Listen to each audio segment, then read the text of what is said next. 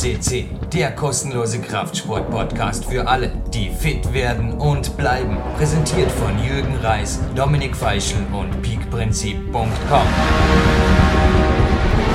Jürgen Reis begrüßt euch live on tape und crazy. Zehneinhalb Stunden Schlaf und 45 Minuten Morgenlauf. Jetzt ein bisschen Frischluftenergie darf jetzt sehr schon mal loswerden. Live on tape. Nee, Trainingslagergäste der nächsten Woche macht euch auf was gefasst. It's magic out there. Es war jetzt wirklich gerade ein Lauf und ich bin zugegeben ein ziemlich großer Gladiator-Fan. Ja, der Film, der schon ein paar Jahre zurückliegt und ich habe mir die Tonspur einmal digitalisiert und Boah, das war jetzt echt cool irgendwie so. Da kommt am Anfang vom Film die ersten Minuten einfach so, da merkt man, es baut sich Spannung auf. In diesem Film wird Geschichte geschrieben und dann hört man die Hufeisen und Ehre und Stärke und da dachte man plötzlich, yo, Alexander ist zwar eigentlich ein griechischer Name und ja, im Film wie ich es gesagt habe, wurde Geschichte der Vergangenheit eigentlich geschrieben und in diesem Podcast schreiben wir ja, keine Ahnung. Was abbauen kostet sich da wieder mal. Ein Weltrekord, ein Stück Sportgeschichte on tape oder whatever. Und ich begrüße mit mir, die mir die Frage gleich beantworten können, in einem Dreigespann Vorspann, so perfekt darf es sein heute. Sebastian Förster, seines Zeichen Profi-Coach und Sven Albinus, seines Zeichen genauso wie ich, nicht unbedingt ein Zwölferkletterer, aber den Trainingszeitmillionärs Lifestyle eines Profikletterers geben uns nach wie vor, oder Sven? Wie schaut's aus? Gerade dich als ja. erstes einmal überraschen dürfen in Dresden, vermutlich auch nach dem Sonnenmorgenlauf, so wie die kennen. Ja, absolut. Ich habe heute früh Energie getankt. Ich habe gestern ein geiles Training gehabt und uh. gesetzte, gesetzte Anziehung. Anziehung. Äh, gestern kam auch dann der Felix um die Ecke geguckt äh, am Systemboard. Aber by the way, es ist einfach geniales Wetter hier in Dresden. Die Sonne scheint. Noch bin ich hier, zwei Wochen noch, dann geht's in die Türkei. Und ich war absolut motiviert, diesen Podcast mit euch ähm, vorzumoderieren. Und es ist einfach, ja, ich denke mal, ich denke mal, Felix, nein, nein, Merkler, nein, nein, Merkler, der, der, der da in meinem Bildschirmhintergrund ist. Also heute genau. haben wir genau. der Anzug wirklich. Und der war heute Morgen, ja, Zufälle gibt es nicht, weil so viele Filme gibt es auch nicht über den heutigen Star und so viele Worte auch noch nicht zugegeben. I am 20 years old and my name is Alex Megos, habe ich heute zum 598. Mal gesehen, aber mich fasziniert die Szene wahrscheinlich genauso wie dich. Ja, für dich ist es sogar, ich glaube, du hast schon mal gesagt hier in dem Podcast, die Lieblingsszene im Exposure 2 Film vom Chuck Freiberger zufällig einer der Trainingspartner und auch Wegbereiter der Weltrekorde, unter anderem, also einem, einem der vielen Weltrekorde, oder? Von einem Herrn Megos kann man das so, oder irgendwas hat er da wiederholt, was bisher Andra und Co., also darauf gehen wir ein, wie er im World Ranking oder im offiziellen Fails World Ranking liegt. Aber Sebastian, guten Morgen zuerst mal für dich. Du bist in Berlin und heute auch schon in der frischen Luft gewesen. Na, erstmal auch ein herzliches Willkommen von mir an alle Hörer. Ich bin nicht in Berlin, ich bin in Schwerin. Oh, auch wir schön. sind ja, wir sind im Trainingslager Wettkampfvorbereitung für den 12.3. Und äh, ja, ich habe auch schon die frische Luft genossen. Hier ist es richtig schön nebelig. Ähm, habe schon einen kleinen Walk draußen gemacht, war jetzt nicht laufen, aber äh, war super und gleich geht schon die nächste Trainingseinheit weiter. Gut, ja, bevor es gleich weitergeht, ich habe heute Ruhetag, gestern Gas gegeben, morgen darf ich bei einem Jugendwettkampf ein wenig mithelfen. Als Vorkletterer bin ich gespannt. Ja, ist immer was los hier. Ich habe nach den ersten Versprechungen meiner Wenigkeit schon gedacht, es darf ein subperfekter, ein fast perfekter Vorabspann werden mit Gewinnspiel und dafür ein kann man glaube ich schon sagen, ingenieurhaft deutsch perfektes Interview. Ich glaube auch aufgrund des ersten Studiogastes und ich weiß nicht, Sebastian, willst du gerade einige Worte verlieren über, weil ich denke, ihr habt einiges gemeinsam, oder? Den Patrick Matrosch, Mr. Gimme Kraft. Ja, Patrick Matros war ja auch schon bei uns hier am äh, Podcast und er hat, ja, also ich, ich habe ja nun jetzt über dich auch viel ähm, erfahren von seiner, von seinem Training, von seiner Herangehensweise ans Training. Du wirst ja von ihm auch gecoacht. Ich bin jetzt ja kein, kein äh, Kletterprofi in dem Sinn und äh, von daher habe ich natürlich über dich immer einiges so erfahren. Du hast mir ähm, gesagt, wie das Training teilweise, was er für Trainingsempfehlungen gegeben hat und auch was die Fingerkraft angeht. Da wird ja auch einiges noch im Interview zu hören sein, auf jeden Fall. ist ja wirklich ein absoluter äh, Top-Coach und ich finde auch seine Herangehensweise ähm, wirklich super. Das werdet ihr auch im Interview noch hören, wie er halt auch die Individualität ganz hoch schreibt und eben guckt, was tatsächlich auch was bringt. Also da gibt es natürlich immer jede Menge ähm, ja, Informationen aus dem Internet und auch aus diversen Büchern, aber entscheidend ist natürlich nachher, was der Coach ähm, mit dem Athleten erreicht und wie er es darauf anpasst. Und ja, da ist er, glaube ich, schon in Deutschland und ich weiß ja jetzt nicht im, im, Weltvergleich, da kannst du vielleicht mehr zu sagen, Jürgen, aber der äh, gehört wahrscheinlich zu den, zur Elite in dem Bereich. Ja, nicht nur in der theoretischen. Also ist Diplom-Sportwissenschaftler, ist Fachdozent der Sportwissenschaften und Pädagogik, Psychologie, Jahrgang 1973. Und Sven, ich weiß nicht, vielleicht kannst du da noch was dazu sagen, aber mit knapp 200 Kletterrouten, also ich nehme das hier der Klettern zwischen 8a und 8c, ähm, dürfte er irgendwie, je nachdem, wann er die letzten gemacht hat, schon zu den stärksten Over 40 Climbers zählen. Außerdem die International Rock Climbing Research Association kann man vorstellen, dass die auch schon einiges an Studien rausgebracht hat und Autor mehrerer Sportfachbücher. Also ich muss zu meinem Entsetzen zugeben, äh, ja, Gimme Kraft habe übrigens ein Tipp an euch, wenn ihr Gimme Kraft hat, verleiht's nicht, weil nicht, dass das das ein vergesslicher Mensch ist, aber ich glaube, ich muss ihn jetzt irgendwann wieder mal drauf hinweisen. Mein Gimme Kraft und die DVD, die ist seit einem Vierteljahr, aber im Olympiazentrum in guten Händen verschollen. Aber wie gesagt, mein Tipp, ich glaube, das Buch ist gut. das kommt so ständig. Das Buch ist super, ja. ja. Sebastian, du hast es, glaube ich, auch, ja? Ja, genau, ich habe es auch. Wir haben es schon mal, du also hast nicht, mir das beim Trainingslager mal empfohlen. Genau, du hast mir das beim Trainingslager mal empfohlen, da habe ich es damals schon durchgeblättert und das war gleich die erste Anschaffung nach dem Trainingslager. Ja, vielleicht für dich gerade vorher zum Sven kaum endgültig. Als Nichtkletterer, was ist Gimme Kraft? Das Buch, die DVD, die 30 Euro wert oder was gibt's her? Naja, es hat wirklich, das ist ein super Aufbau. Wir haben Übungen, also auch gerade eben für Nicht-Kletterer oder auch für alle, die jetzt mit dem Klettertraining vielleicht anfangen wollen, aber es, hat, es ist wirklich Übung zu allen Bereichen da und also ich kann mir für alle Sportarten da was Also du kannst für einen Boxer da oder was rausziehen? Absolut. Also die, die Übungen an den Ringen zum Beispiel, ähm, der, also auch was im Interview angesprochen wird, äh, die, die ähm, Muscle-Ups zum Beispiel, ich meine, das ist jetzt eine fortgeschrittene Variante, aber wer sowas äh, schafft, ich glaube, der kann sich ganz weit vorne ansiedeln im sportlichen Bereich. Jo Sven, ein paar Fragen an dich. Ja? Lass dich gerne mal reinstarten. Also wer ist aus deiner Sicht der Patrick Matrosch und wer, ja, wer spricht heute noch zu uns? Ja, ich musste gerade so absolut schmunzeln. Da waren so viele Ansätze, wo ich einhaken wollte. Aber ich also habe drauf. Die Sprechzeit gehört hier die nächsten zehn Minuten Monolog bei Sven Albinus.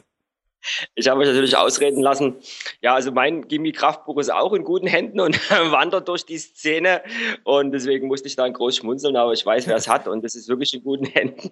Und ja, nee, Patrick hat mich äh, bisher sehr beeindruckt bei seinen Podcasts. Ich habe ihn mal kurz im äh, Café Kraft selber äh, erleben dürfen, wie er da äh, bouldert und trainiert äh, mit Alex. Und er hat, glaube ich, voriges Jahr, ich möchte nichts Falsches hier auf dem Podcast sagen, aber auf alle Fälle voriges Jahr äh, seine schwerste Tour sogar, glaube ich, in Australien geklettert. 8C, 8C plus.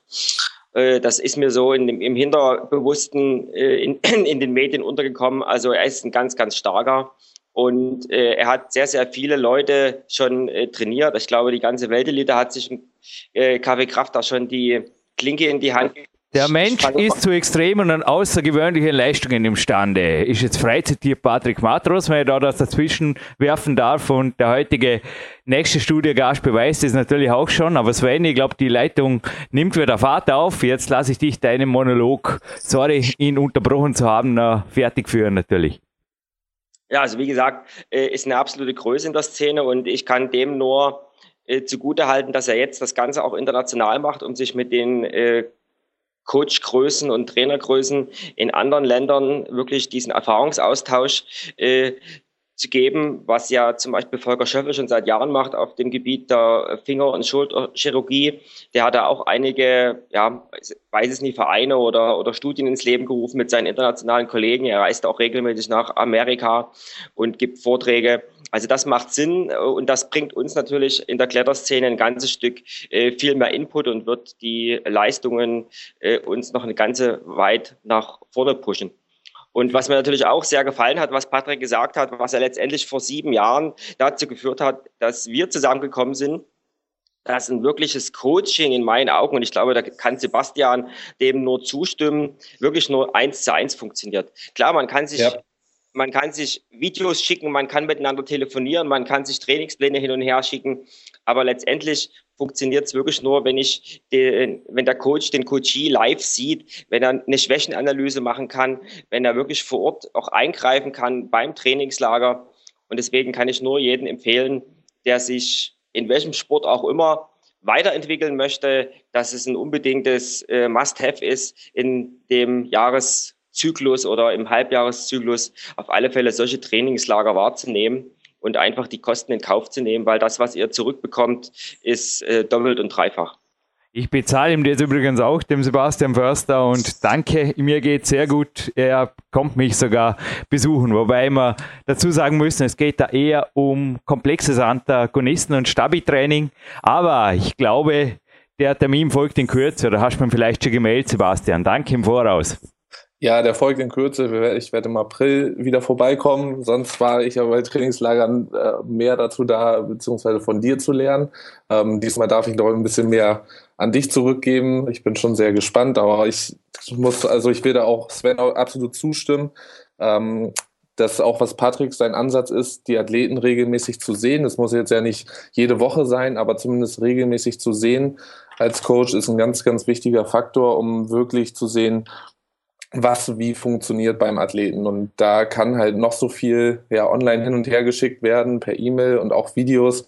Ähm, es wird immer ein Qualitätsverlust da sein, wenn halt kein direkter 1 zu 1 Kontakt da ist. Sven und off-topic nur kurz an dich. Es gibt hier nicht nur unter Anführungszeichen die Klimerei mit von Mark Ammann geschraubten, also ein ausgezeichneter nationaler Routensetzer geschraubten Bouldern, sondern der morgige Wettkampf ist kein Kindergeburtstag.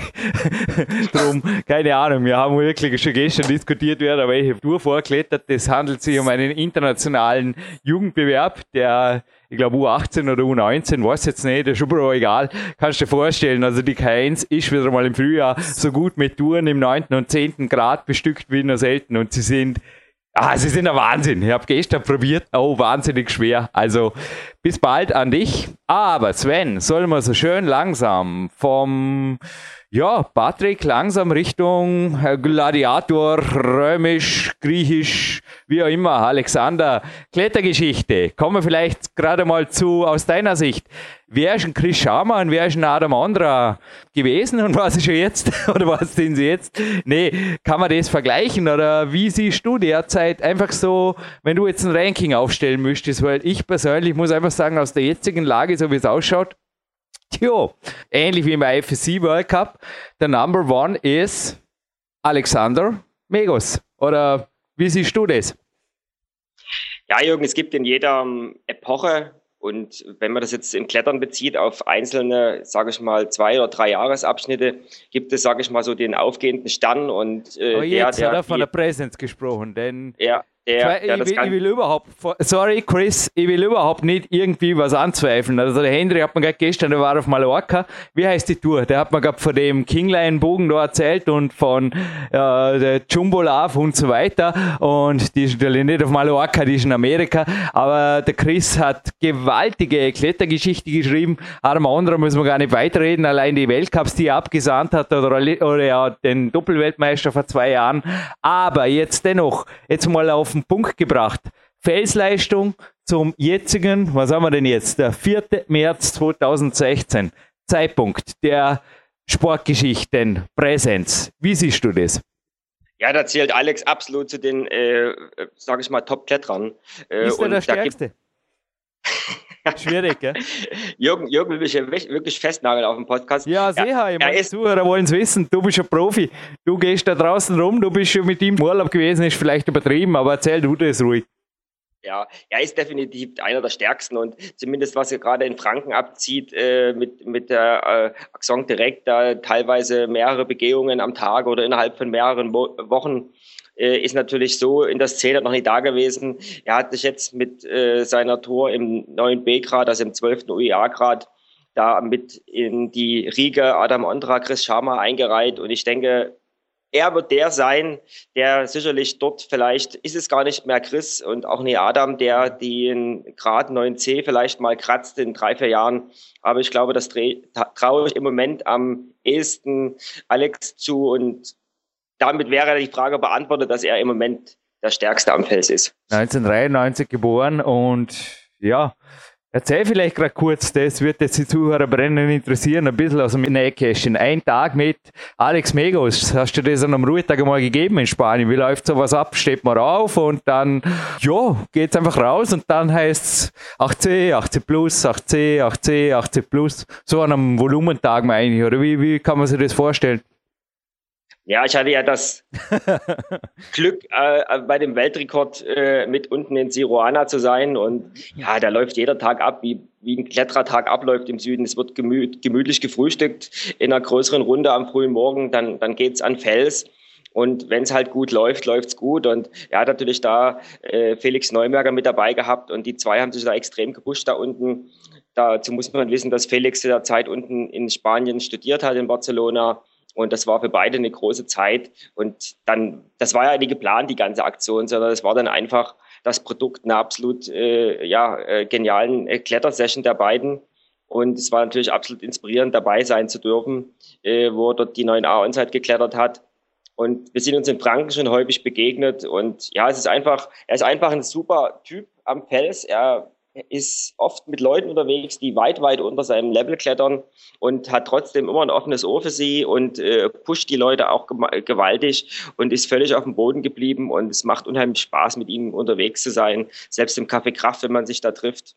Also kann ich nur unterschreiben, ist absolut genial und ja, ja, verhält sich äh, wie ein Profi und ja, es macht extrem viel Spaß, mit ihm sich kurz auszutauschen. Er ist natürlich extrem viel unterwegs und äh, natürlich da kommt man selten in Kontakt, aber ist absolut genial. Time management is really important, but the most important thing is fun. Ich zitiere hier frei aus einem Interview auf dem amerikanischen Portal und ja, letzte Frage, bevor wir jetzt endgültig reinstarten. Inwiefern ist er, weil der Podcast jetzt natürlich auch, wie ich es gesagt habe, sehr deutsch ingenieurhaft. Ich sage das einfach mal ganz wertungsfrei, aber es ist einfach so, dass da sehr klare Zahlen und Fakten auch kommen. Aber inwiefern ist er auch noch, ja, ich meine, im Endeffekt, der ist ein junger Bub. Draufgänger ist er sicherlich keiner, aber dass er sich den Zehen gebrochen hat, zum Beispiel, das kann man auf der Red Bull-Seite lesen, eben als er da in Bishop am Bouldern war und danach am Surfen. zum Glück war es nur der Kleine. Ich habe da das Happy Ende gelesen, ein paar Tage später hat er sich den Kletterschuh aufgeschnitten und hat wieder weitergeholt. Aber inwiefern äh, ist das Having Fun wirklich, ja, inwiefern lebt er das, Sven? Weil das kann ich natürlich aus der Ferne wirklich nicht beantworten. Ja, so was ich bisher mitbekommen habe und eben auch aus anderen Erzählungen. Also ich kenne ja auch Felix, seinen, seinen Kletterpartner und Freund, wenn er hier in Deutschland unterwegs ist. Oder Felix war jetzt auch mit in Amerika. Es ist da Spaß vorprogrammiert. Ich denke mal, in jeder Sportart und besonders bei uns draußen am Fels, wenn du den Spaß nicht hast, dann kannst du dich gar nicht zu neuen äh, Limits pushen. Und das trifft ja auch für meine, äh, sage ich mal, Szene oder für meine Gruppe zu, in der ich mich bewege. Wir haben immer extrem viel Spaß, weil wir haben auch immer Leute mit, die, sage ich mal, ja, ein anderes Level klettern, aber die einfach auch dazu beitragen, dass der Tag ein genialer Klettertag ist. Und äh, wir kümmern uns genauso um die und die ganze Gruppe. Es ist absolut genial. Und ich glaube, das, was man so früher beobachtet hat, wenn da so zwei Leute äh, im Zweierteam unterwegs sind und sich da so extrem ernsthaft an irgendwelchen Projekten verknusen und dann im vierten, fünften Go immer noch nicht hochgekommen sind und dann wieder mit einer äh, ja, bedepperten Mine von dann ziehen, da ist mir einfach das Wochenende zu schade und, und das schöne Wetter. Und äh, ich glaube, das ist auch so ein mentalen Punkt. Äh, die werden einfach nie weiterkommen. Die werden da noch 20 Mal antreten an dem Projekt und die werden da einfach nicht hochkommen. Ich, da gehört es einfach auch ein bisschen so diesen, diesen Kletterspirit aufzusaugen und Spaß zu haben, sich gegenseitig zu pushen. Und da ist äh, Alex äh, mittendrin. Also Ich würde sagen, wir saugen jetzt den Spirit dieses Interviews auf, denn das gab es einfach noch nie. Ihn live on tape und auch den Patrick noch dazu. Und bevor wir gleich mit der deutschen Nationalhymne, der Marc Protze hat eigens noch eine neue Variante. Es gab bereits eine, aber hat, habe gar nicht damit gerechnet. Plötzlich kam eine E-Mail, also unseres Profimusikers und Mann hinter Mischpult hier. Ja, was hältst du davon? Und ich habe gesagt, ja, Wahnsinn. Am Ende nach Fading Out und perfekt. Hoffe, es freut die deutschen Zuhörer und ja, ich bin an sich eh der einzige Österreicher und gibt es vielleicht international, Sebastian, bevor wir gleich reinstarten, noch was zu ergänzen, was du zum Alexander loswerden willst? Also ich habe jetzt keine weiteren Ergänzungen und würde sagen, wir starten direkt ins Interview.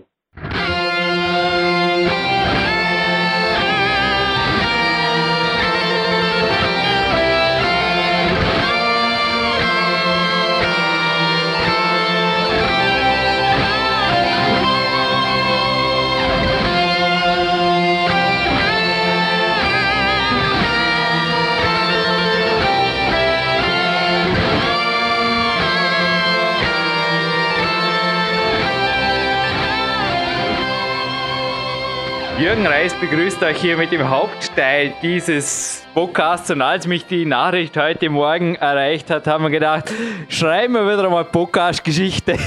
Denn wenn wir Glück haben, also nicht nur Patrick Matrusch, das nur unter doppelten Anführungszeichen, sondern und jetzt doppelt unterstrichen Alex Megos in diesem Hauptteil. Schauen wir mal, was war wir. Zuerst schon mal Patrick, hallo zum dritten Mal bei Bauerquest C.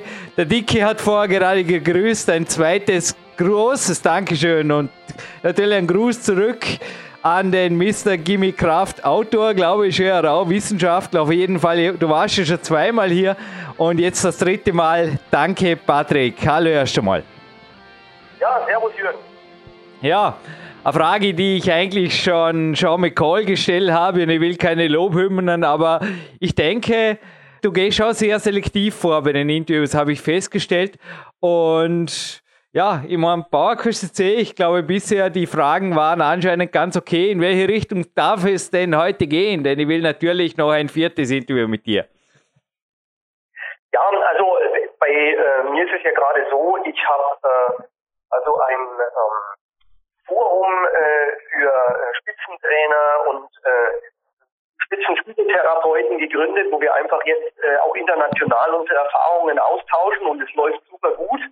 Äh, wir sind da also ein kleiner, erlesener Kreis und ähm, ja, da ist es natürlich so, dass man dieses Wissen, was im Moment im Klettern, in den Klettersport reinkommt, dadurch, dass ganz viele Leute äh, damit neu beginnen und dass äh, jetzt Klettern äh, natürlich auch äh, im Prinzip wettkampfmäßig immer weiter ausweitet, dass dieses Wissen immer äh, mehr zunimmt und man einfach schauen muss, dass man wirklich sagt, wir haben einen Expertendialog und versuchen dieses Wissen irgendwie zu bündeln, zu strukturieren.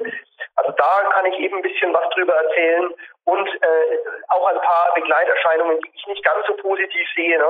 Jetzt ist natürlich in letzter Zeit äh, eine irrsinnige Schwemme auch im Internet äh, äh, an Informationen äh, zu verzeichnen und äh, da muss man also auch äh, schauen, mit einer gesunden Objektivität und einer, einer gesunden Kritik an diese Sachen rangehen, sprich also diese ganzen Online-Training-Portale, die jetzt da neu dazukommen.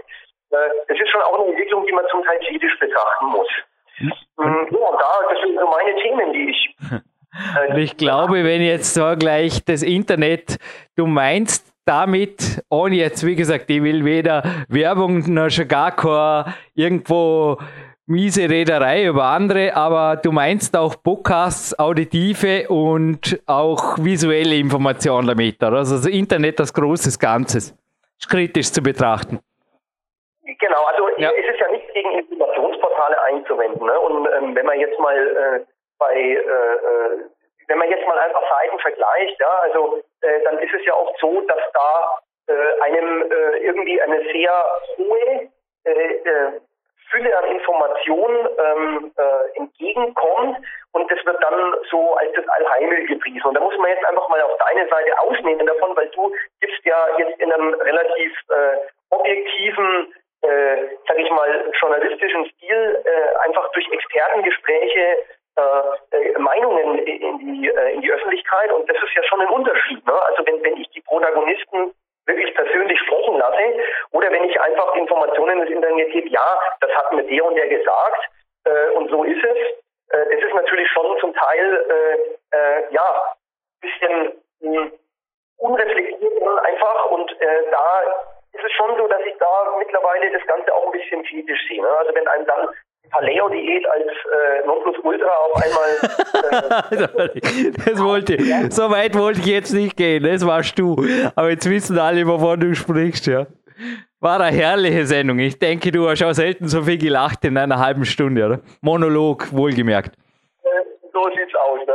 Also gut, wir gehen nicht weiter ins Detail, sondern wir bleiben hier bei grünen Büchern und einem Podcast, der auch vor allem natürlich über Gimme Kraft handelt, aber vor mir liegt auch ein schwarz-rotes Buch aus den USA.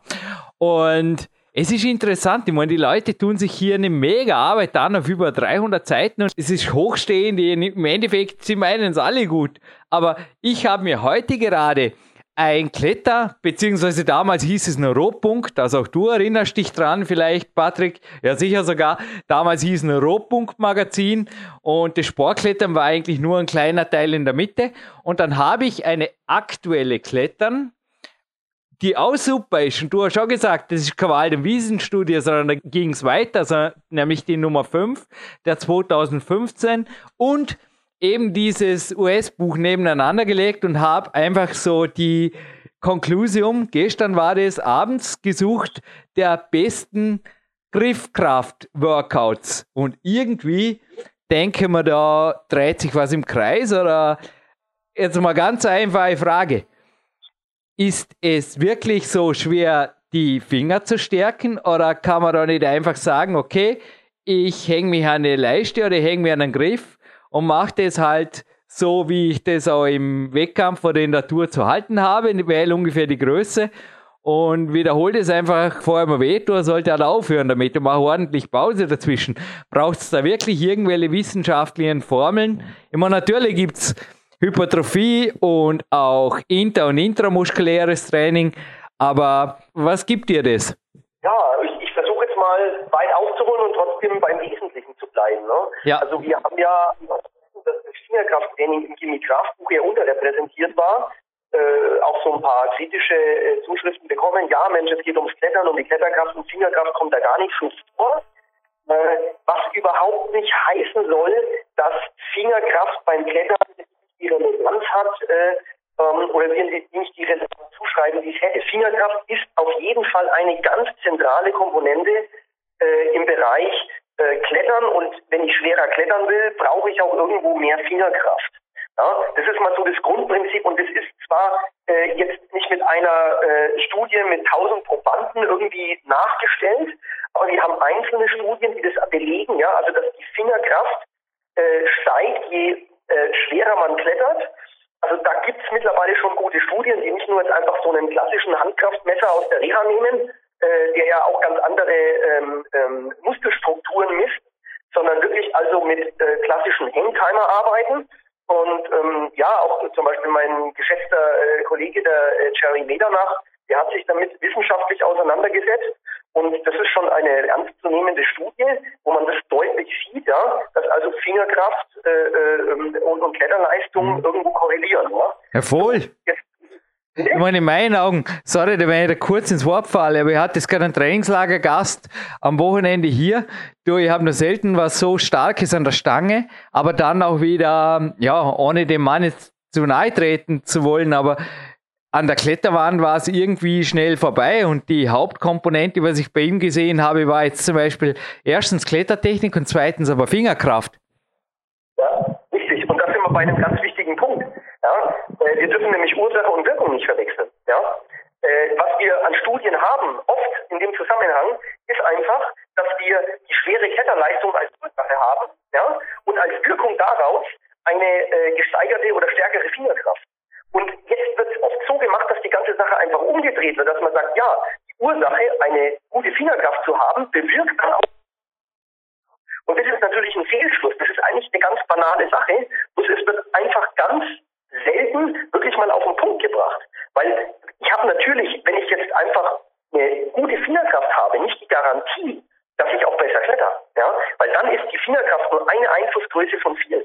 Und wenn jetzt einer mit viel Fingerkraft reinkommt und klettert aber ein relativ niedriges Level, dann wäre es totaler Unsinn, denjenigen in ein Fingerkrafttraining reinzuschicken, weil dann wird nämlich seine Leistung eher stagnieren und er wird sich in dem Schwachpunkt, den er hat, meinetwegen Technik oder ökonomische Bewegungsmuster, ja, die, die ihm fehlen, eben nicht steigern, sondern er wird nach wie vor alles auf die Fingerkraft schieben. Ja. Und das ist genau das Problem. Wir haben den Zusammenhang, dass wir sagen können, gute Kletterer haben mehr Fingerkraft, aber ich darf nicht den Fehler machen und zu sagen, hey, äh, dann ist es ja so, also wenn ich viel Fingerkraft trainiere, wäre ich automatisch auch ein besserer Kletterer. Mhm. Das ist nämlich ein Fehler. Ne? Und das sind ganz einfache, wirklich banale wissenschaftliche Prinzipien, die dann oft außer Acht gelassen werden. Ne? Und ich diesen Zusammenhang nicht herstellen kann. Ne? Ja. Fingerkraft ist eben dann eine Einflussgröße. Ich muss natürlich fairerweise sagen, äh, Fingerkraft ist eine relevante Einflussgröße. Ja? Also äh, wenn ich jetzt Fingerkraft meinetwegen mit Rumpfkraft vergleiche, ich glaube, da gehst du mit mir d'accord, ja. Äh, also äh, was ist da bedeutsamer fürs Klettern? Da sind wir natürlich klar auf der Seite der Fingerkraft, weil ich halte mich irgendwo fest. Ne? Mhm. Und die ist natürlich wichtiger als die, als die Rumpfkraft zum Beispiel zu sehen. In einem Portfolio von ganz vielen verschiedenen Faktoren. Ja? Äh, das muss ich natürlich berücksichtigen. Patrick, was ich dir jetzt auch hier in diesem Podcast garantieren darf, die Gespräche, die wir hier hinter den Kulissen geführt haben, ich kann auf jeden Fall jedem, der näher an Gimme Kraft beziehungsweise auch Behind Gimme Kraft interessiert ist, an ein Personal Coaching, wie auch immer, übers Telefon oder Internet. Patrick wird vielleicht selber was dazu sagen mit dem Machern von Gimme Kraft. Das kann ich einfach wärmstens empfehlen. Ich werde da keine Details nennen, weil du hast mir da teilweise Insider-Fakten auch erzählt, wo man gedacht habe, hey, crazy. Aber kommen wir vielleicht gerade zu Gimme Kraft. Das ist jetzt ein wenig sogar eine kritische Frage, aber nicht falsch verstehen. Es werden ja von dir auch andere Sportarten, nennen wir sie Calisthenics oder Parkour, oder ja, sagen wir einfach zum Teil auch äh, Dinge an der Stange gemacht. Und da war eben auch der Trainingslager Gast jetzt am Wochenende war wirklich hochinteressant, weil er war im Endeffekt in den Dingen sehr, sehr fit. Also Hangwaage zum Beispiel, einwandfrei. Aber noch einmal dafür, dass er dann auch klettern wollte, beziehungsweise auch schon seit Jahren klettern, kletternd unterwegs war, haben wir da erkannt, wow, gewaltig, da kann ich, da kann ich gewaltig was tun. Aber welche Übungen, meine Frage konkret, sind wirklich fürs Klettern relevant? Denn zum Beispiel gibt es internationale Trainer, die sogar, und vielleicht liegst du da in ihnen sogar im Konsens, sonst korrigiere mich, die vor einer Rückwärtshangwaage für Kletterer warnen, weil sie sagen, hey Jungs, die Schultern sind beim Klettern schon genug gefordert, warum wollt ihr da noch mehr Stress ausüben? Durch Übungen, die, na, es gibt, ja, also ich weiß nicht, gibt es Touren auf der Welt, wo man Rückwärtshangwaage können muss, weiß ich jetzt nicht. Ich habe noch keine gefunden. Ja, Jürgen, ähm, ähm, auch da wieder relativ klares Statement, das sich jetzt bei mir auch über die Jahre weiter modifiziert hat. Ja ähm, äh, es geistern nach wie vor, also ich habe heute früh genau diesen Satz in ein Skript, das ich nächstes Wochenende in der Fortbildung, äh, ich halte, rausgeben werde, habe ich diesen Satz erwähnt. Es ging um Körperspannung, ja. Und ich schaue mir zehn Kletterbücher an, ja, deutschsprachig und ähm, vielleicht auch englischsprachig, aber vor allem deutschsprachig. Die einschlägige Literatur. Was steht da drin? Äh, Körperspannungsübung Nummer eins, die Hangwaage. Äh, äh, wenn man mal ehrlich ist, ja, ich habe mich damit beschäftigt, wo kommen die Hangwaage her? Die Hangwaage ist beim Klettern historisch bedingt ähm, aus einer Ära gekommen. John Gill zum Beispiel, das war ein ehemaliger Turner, der als erster und sehr innovativ, gut ab vor der äh, Innovation, die er damals gehabt hat, versucht hat, seine persönlichen Erfahrungen aus dem Turnsport ins Klettern zu übertragen. Ja? Seitdem viele Fotos, da nehme ich mich ja nicht aus, ja, äh, Kletterer in Hangwagenposition. Aber wenn wir mal ganz ehrlich sind, ja, ist die Hangwaage eine klassische Turnerübung, die äh, nicht nicht mal ein Krafttraining beinhaltet, sondern ein Turnelement ist. Ja? Also an den Ringen äh, ein klassisches Element. Ich bin mir ganz sicher, die Turner mögen mir verzeihen, aber ich glaube, es ist ein B-Element. Ja? Die Hangwaage vorlinks an den Ringen. Hm. Der Kreuzhang an den Ringen, auch, ich glaube, ein C-Element. Jetzt frage ich mich, was macht denn das für einen Sinn, ja. sich auf solche Übungen zu versteifen? Ja? Äh, ich will ja nicht in der Bezirksliga eine Turnkür machen. Äh, um meine Schulter dann nur noch mehr zu belasten, also über die Maßen und vielleicht sogar unfunktionell, nämlich in Bewegungen, zum Beispiel die Hangwaage rückwärts, in die ich in der Kletterposition eigentlich gar nie reinkomme. Ja? Und da sind wir beim Punkt, wo ich sage, wir müssen aufpassen, dass wir, und da sind wir jetzt beim Klettern einfach bei einem Wissensstand, der erweitert ist im Vergleich vor 20 Jahren. Dass wir nicht irgendwie auf dem Standpunkt stehen bleiben, immer wieder die gleichen Übungen, die gleichen Klassiker aus der Schublade ziehen und sagen, ja, du trainierst mit der Hangwaage deine Körperspannung. Das mag für einzelne Übungen ganz gut sein, ja. Also einzelne Kletterpositionen, ich komme irgendwie aus dem Dach raus, dreht auf Reibung irgendwo ganz tief an, muss die Körperspannung halten. Aber im Endeffekt ist Körperspannung beim Klettern äh, viel komplexer, ja. Und die Hangwaage ist auch da wieder eher die Wirkung. Ein guter Kletterer kann vielleicht die Hangwaage, ja, weil es ja halt kann, weil er eine gute Körperspannung hat. Aber ich brauche nicht die Hangwaage, um gut zu klettern. Und das ist genau der Unterschied. Da sind wir wieder bei diesem basalen Prinzip Vertauschen von Ursache und Wirkung. Wenn ich natürlich das Ziel habe, meine Kumpels am Saisonende zu beeindrucken, nicht beim Klettern, sondern im Trainingsraum, ja, mit zwei Einarmigen und einer Hangwaage, oder das Facebook-Volk äh, versuche zu beeindrucken, indem ich ein Foto von mir poste mit einer Hangwaage, dann, äh, ja, sage ich mir, dann übst, wenn dir das dann selbst, wenn es dein Selbstvertrauen stärkt, ob es deine Kletterleistung stärkt. Das steht auf einem ganz anderen Blatt.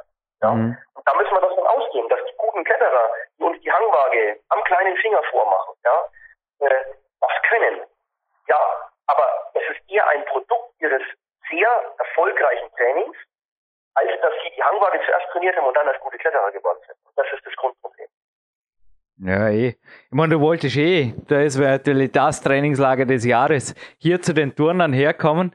Aber es war ganz interessant. Ich habe vorgestern ein Ring-Workout gemacht. Also, die Übungen, die ich derzeit an den Ringen mache, es wäre übrigens wirklich cool, wenn man nächste Woche, wenn man da einen Coaching-Termin einräumen könnte. Patrick, habt ihr einiges zu berichten, auch ein, zwei Fragen, aber die bewegen sich wirklich eigentlich auf Grundschulniveau und die sind wirklich genug. Also ich glaube, viele lehnen sich da viel zu weit aus dem Fenster und wie du es gerade gesagt hast, belasten nur ihre Schultern unnötig für das, was du fürs Klettern brauchst. Und das merkst du echt am nächsten Tag, wenn du da die Grundschule der Turner richtig machst, habe ich das Gefühl, reicht es mehr als für die Stabi. Und der Michael Fustenegger ist ein Turmprofi und er hat, im Endeffekt haben wir ein bisschen gescherzt, der hat wirklich auch über Calisthenics-Übungen, wie du jetzt gerade gesagt hast, er hat nicht gesagt, das ist ein B-Element, er hat gesagt, so Dinge machen sie ab und zu beim Turnen zum Aufwärmen. Und es ist so, die Hangwaage an den Ringen oder die Kippe an den Ringen, das machen sie zum Aufwärmen. Aber er hat gesagt, das hat mit Turnen, mit Kunstturnen, hat es genauso viel zu tun wie Klimmzüge mit Klettern, Jürgen. Und da habe ich nachgedacht und hat gesagt, das hat jetzt den Nagel auf den Kopf getroffen. Ich glaube, da gebe ich ihm recht, oder? Gebe ich, gebe ich ihm völlig recht. Das ist genau das Problem. Wir müssen, und da sind wir jetzt, ich habe ja jetzt im Laufe der letzten zwei Jahre dieses neue Konzept entwickelt, hm, äh, also nennt sich Base Transfer Specific Konzept. Äh, und mit diesem Konzept werden wir jetzt äh, unser, unsere ganzen, unsere ganze Trainingsphilosophie auch nochmal umkrempeln. Und ich denke, wir sind da echt in der Entwicklung ganz von dabei. Wir suchen uns erstmal die Probleme, die beim Klettern auftreten. Wir suchen uns die Profile, die wir beim Klettern brauchen, die Bewegungsprofile und die Kraftprofile und spielen dann die Übungen darauf ab, ja, machen ein Grundlagentraining, ein funktionelles Athletiktraining als Basis, Base, ja, suchen uns dann entsprechende Übungen, die quasi eine gewisse, zu einer gewissen Kletterverwandtschaft hindeuten und das dann anwendbar machen auf, auf Kletterbewegungen und, also das wäre dann Transfer, und machen spezifisch natürlich unser klassisches Klettertraining, ja, Kletterns trainieren oder auch äh, unsere ganz spezifischen Kraftfähigkeiten, zum Beispiel, wenn einer die Schwäche hat, am Fingerboard hängen, Specific, das wäre der, der dritte Teil dieser, dieses Konzepts, machen das dann und suchen uns daraus die entsprechende Mischung. Aber nicht, wir hängen uns jetzt mit einer Hangwaage hin und glauben, wir verbessern unsere äh, relevant unsere Körperspannung beim Klettern, ja. Oder noch schlimmer der Kreuzhang, ja. Ich meine, wenn ein Kletterer so viel Schulterstabilität hat, dass er den Kreuzhang mehr oder weniger ausführen kann, spricht ja nichts dagegen, dass er ihn mal macht. Aber das ist die absolute Ausnahme, ja. Und selbst den Alex muss man in dem Fall sagen, da ist es so, dass er, wenn er äh, einen Kreuzhang versucht, auch instabil in der Schulter wird, weil die Belastung einfach zu hoch ist. Und ich sage dann oft, komm, lass es doch. Äh, das ist jetzt nichts, was jetzt direkt deine Kletterleistung in irgendeiner Weise äh, äh, positiv oder negativ beeinflussen würde. Ja? Wir machen dann ganz andere Schulterstabi-Übungen, die viel funktioneller auf den Klettersport, auf die Bewegungen und die Bewegungsdefizite, die beim Klettern herrschen, äh, äh, abgestimmt sind. Das betröstet mich ein bisschen, dass nicht der Alex. Ich erzähle nächste Woche im Detail von mir, darum geht es heute nicht. Ich bin nur der Interviewer, aber ich habe eine leichte Schulterstabilitätsproblematik links, aber das beruhigt mich, dass nicht nur ich da zu arbeiten habe. Aber ja, äh, führen wir vielleicht die Sache doch ein wenig in die, ich will nicht sagen, dass wir bisher negativ waren. Wir haben nur sehr viel über Probleme gesprochen. Also es sind einige Stichworte gefallen. Basis-Athletiktraining, Specific Training, da hast du jetzt im Griffbalken wenigstens etwas genannt, aber gib uns vielleicht einen Überblick, ja, bleiben wir vielleicht gerade, ich meine, viele sehen ja hinter deinem Gimmick-Kraft-Team nur den Alex. Da ist ja ein riesen Kar und ein riesen Fundus an internationalen Athleten. Ich nenne wieder keine Namen, die du persönlich zum Teil auch betreust. Steht da dahinter. Was sind für dich so Übungen, die du eigentlich jedem und dann auch ruhig, wie viel Mal pro Woche jetzt in einer wettkampffreien oder in einer rohpunktfreien Zeit oder in einer flashfreien Zeit als Hausaufgaben gibst, in einem Athletikprogramm, in einem Basisprogramm, in einem spezifischen Programm? Ungefähr so, gib einfach mal ein paar Übungen aus. Also was machen die? Bank drücken oder ich glaube, jetzt habe ich eh schon einen Stein ins Wasser geworfen, wo jetzt gleich mal erstes reinkommt. Jetzt hast du natürlich einen von geschossen mit Bankdrücken, ne? Ich weiß, sorry. Ich, ich habe eigentlich versprochen, dass ich nichts aus den Telefonaten ausgebe, ich kann es nicht lassen, aber ich hoffe, du verzeihst. Sage grundsätzlich mal, Minimum für jeden ambitionierten Kletterer. Eine Stunde die Woche aufgeteilt in Minimum zwei Einheiten Ausgleichstraining. Je schwerer man klettert oder je intensiver muss ich das Ganze natürlich intensivieren. Ich denke, die, äh, du siehst es bei den Turnern, die machen es ganz genauso, ja? ja. Die haben natürlich, intensiver trainieren oder ein höheres Level, müssen die auch mehr Ausgleich machen. Und was sind für Übungen wichtig? Hm, es gibt äh, das auch so äh, ein Punkt, nicht die klassische Zauberübung, ja, die jetzt alles, alle äh, Sachen behebt. Es ist also immer so ein bisschen ein individuelles Profil wichtig, das ich natürlich auch mal sehen muss. Auch wieder der Punkt, äh, ich gebe eben kein Online-Training und ich äh, gebe auch äh, äh, keine äh, ähm, ähm, äh, E-Mail-Demand keine, keine Trainingspläne raus. Das ist nicht mein Stil. Damit kann ich nicht arbeiten. Ich muss den Athleten kennen, er muss mir was erzählen. Ich muss zumindest mit ihm telefonieren ja. haben, ja, am besten ihn sehen äh, um überhaupt eine Aussage zu machen. Was brauchst du? Was ist wichtig? Und das ist ein Punkt. Ich meine, ich komme äh, von einem Arbeitsfeld Siemens ähm, Produktentwicklung, Grundlagentechnologie. Da haben wir schon vor zwölf Jahren versucht, Reha-Programme für Patienten zu entwickeln online, ja, die quasi ein Online-Coaching machen.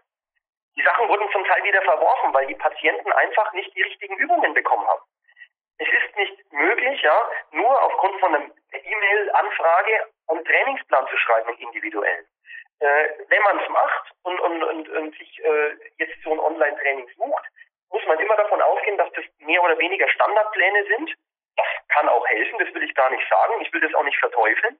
Aber ein individuelles Profil mit einem individuellen Plan ist was anderes. Und ich jetzt davon ausgehe, Grundmuster, zum Beispiel ist für mich eine schiere Handstand, einen Handstand können, auch mal gegen die Wand, ja, das halten können, das Gefühl haben, was es bedeutet, mein Schultergürtel im Handstand wirklich rauszudrücken. Das ist für mich eine Basisübung, die sollte jeder Kletterer können. Mhm. Ja, äh, das ist am Anfang vielleicht mit Hilfestellung nötig, damit man äh, da jetzt nicht irgendwie äh, sich dabei verletzt, also sprich beim, beim Abgang oder weil man das Gleichgewicht nicht halten kann. Aber mein, meine erste, äh, und das werden die Tonner bestätigen, ja, meine erste Tipp, den ich habe, geht um Übungen, versucht, den Handstand zu machen, den Handstand zu halten und euch aus den Schultern da richtig, aus dem Brustkorb richtig rauszudrücken. Mhm. Ja. Das wäre so eine Standardübung. Der andere Standardübung, die ich auch empfehlen kann, ist, äh, dass man jetzt zum Beispiel die Rotatorenmanschette, ja, das ist ja dieser äh, Muskelkomplex, der die Schulter stabilisiert, in einer äh, Weise trainiert, in dem der Ellenbogen frei ist. Wenn ich die klassische Übung mache mit angelegten Ellenbogen und wedel da mit meinem Arm vor und zurück, ja, dann muss ich mir die Frage stellen, was trainiere ich denn da eigentlich? Ich trainiere mit fixierten Ellenbogen eine isolierte äh, Bewegung des Musculus infraspinatus. Ich. Mein Ellbogen ist frei, der muss gestellt werden. Und zum Beispiel die Übung schwer ziehen, ja, dass ich quasi von der Seite mit freiem Ellenbogen das Band nach hinten oben ziehe. Äh, ist aber schon so kompliziert, dass ich im Prinzip eine Einzelkorrektur bei den jeweiligen Leuten machen muss, damit die die dann auch richtig ausführen. Ne? Das wären so zwei Klassiker, Schwerziehen, Handstand üben, ja? wo ich schon mal mit zwei Übungen relativ gut äh, Schulterinstabilitäten oder äh, jetzt äh, Muskeln, die dann beim Klettern vielleicht nicht so beansprucht sind, vorbeugen kann. Ne? Um mich da nicht falsch zu verstehen, Du hast mich nicht online gecoacht, das Ganze war übers Telefon und es war zusätzlich Videomaterial, das dir zur Verfügung stand und genau. definitives Wissen von Physiotherapeuten, Sportärzten und Trainern, die mich hier vor Ort beobachtet haben und deren Fakten ich eins zu eins weitergegeben habe. So hat es funktioniert und so kann ich es aber auch weiterempfehlen und ich glaube, dass man da, wie gesagt, dass das ein klares, ein technisch korrektes Interview ist, Herr Matros. Ist der Alex angekommen, der sitzt neben mir. Super. Alex, herzlich willkommen. Ich glaube, das erste Mal überhaupt in einem Podcast. Habe ich das richtig? Wir schreiben Podcast-Geschichte. Äh, ja, stimmt. Ne? Ich habe noch nie einen Podcast gemacht. Nee. Wahnsinn, Stimme kommt mir bekannt vor. Ich habe heute Chuck Freibergers Exposure 2 angeschaut, natürlich inzwischen zwei Jahre älter, aber jetzt sehr schon mal, wow, gratuliere zu, zu deinem Lebenswerk, das du jetzt schon, es ist einfach crazy. Ja, wo, wo geht's als nächstes hin? Ich glaube, sonntags geht's wieder ins Flugzeug und ab in die Welt, oder? Nee, nee, ich glaube, das war in Deutschland zu Hause. Aha. Hab jetzt noch keine. Ich war jetzt irgendwie dreimal in Spanien die letzten paar, die letzten zweieinhalb Monate war ich drei Trips in Spanien, jeweils zwei Wochen. Und ähm, jetzt bin ich jetzt mal wieder hier und äh, bin am Organisieren, am Trainieren, am äh, Vorbereiten. Okay, nee, dein Trainer sagte, du bist nur bis Sonntag da. Aber in diesem Falle, wie steht's wirklich um deine Ziele? Was gibt's überhaupt noch? Erste Frage für dich zu erreichen, denn wenn man da auf der Red Bull Homepage oder bei Wikipedia habe ich noch nie so einen langen Eintrag gefunden zu einem Kletterer, sich da ein bisschen informiert und umschaut, was ich auch den Zuhörern empfehlen kann, kann ich nur sagen, pff, ja, noch einmal, es ist unvorstellbar. Was für Ziele gibt's noch? Trittst in Paris an, wirst Weltmeister oder was, was steht dieses Jahr so an? Rein locker flockig gefragt. Letztendlich muss man sagen, Ziele gehen ja nie aus. Also wenn jemand an den Punkt kommt, wo er sagt, er hat keine Ziele mehr, dann würde ich sagen, er hat die Motivation verlassen, weil zu dem Punkt, zu dem Punkt wird es vermutlich nie kommen, dass einmal alle Ziele ausgehen. Weil mittlerweile gibt es einfach so viel und so viele unterschiedliche Spielarten im Klettern auch, dass, dass man eigentlich, ja, dass es eigentlich kein Ziellos mehr gibt, weil man schafft in einem Leben einfach nicht alles zu machen. Insofern, ähm, konkretes Ziel habe ich jetzt nicht. Natürlich steht wie immer das Hauptziel da, stärker zu werden und äh, quasi noch weiter ans Limit, an das persönliche Limit ranzurücken. Aber im Moment habe ich, äh, wie gesagt, keine, keine konkreten Ziele oder auch keine konkreten Reisen geplant. Kommen wir gerade zu einer konkreten, ingenieurstechnisch perfekten Frage, wenn wir gerade vorher da den Patrick am Interview haben. Wie viel Prozent, Alex, trainierst du im On- und Off-Season, sofern sowas überhaupt gibt bei dir? Im Gegensatz zu Klettern, wenn wir das vielleicht ein bisschen konkretisieren dürfen.